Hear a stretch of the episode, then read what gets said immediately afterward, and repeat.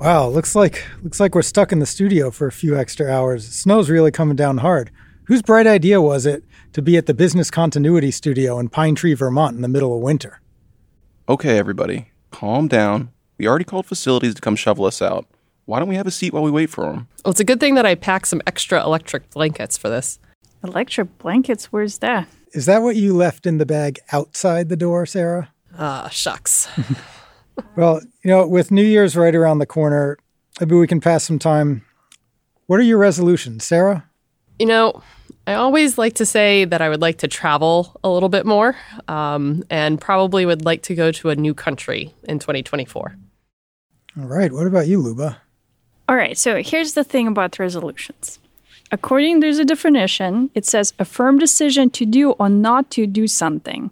So it really means you have to drastically change something in order to do something in the new year. So I think it's kind of always really hard. I'd rather establish goals because they're usually more achievable and more quantifiable. So talking about the travel, I love traveling as well. So the goal that I usually like to do for myself is to have 5 stamps in my passport. So I exited the country at least 5 times.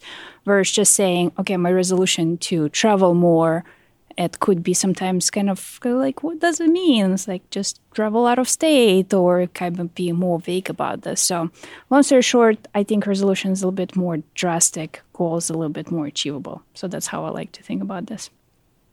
I'm still going to stick with I'd like to go visit Poland this year. Well, I'm going to one-up you both. My goal is one simple one.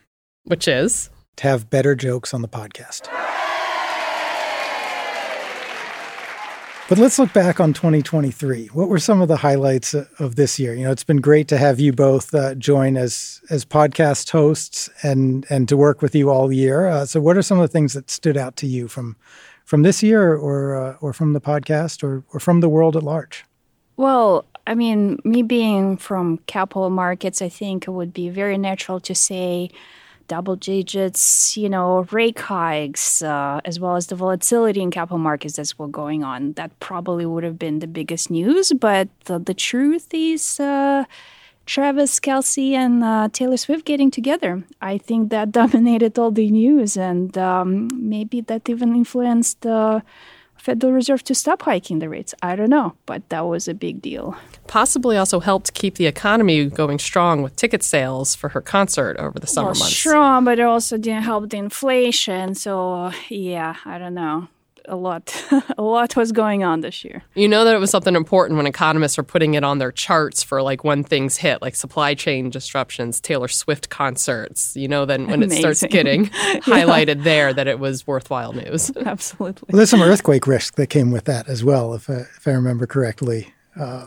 Maybe 2 point something on the Richter scale. So certainly an impressive impact.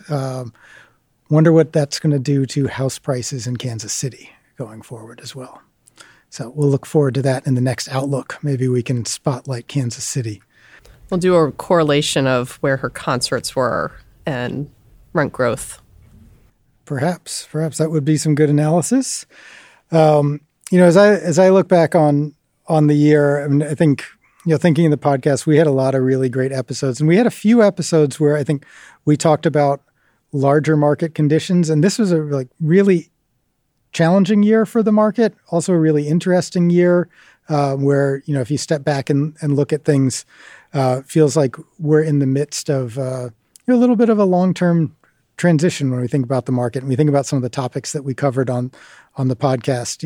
We certainly had market challenges, but we also had a lot of focus on driving impact in the market. And I think seeing both of those things kind of come together at once has been really interesting storyline from this year. And I think that impact storyline is something that we're going to see a lot more of going forward.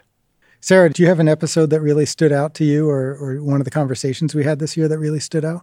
I think kind of going back to how Luba mentioned just the challenges in the market, the Jamie Woodwell episode from MBA really kind of helped put in perspective a question we've been asked and trying to grapple the whole year is just where we thought market origination volumes would go and maturity risk and the outlook for that. And that's going to be something that we're still having to keep a very close eye on going into 2024 and even 2025. What about you, Luba?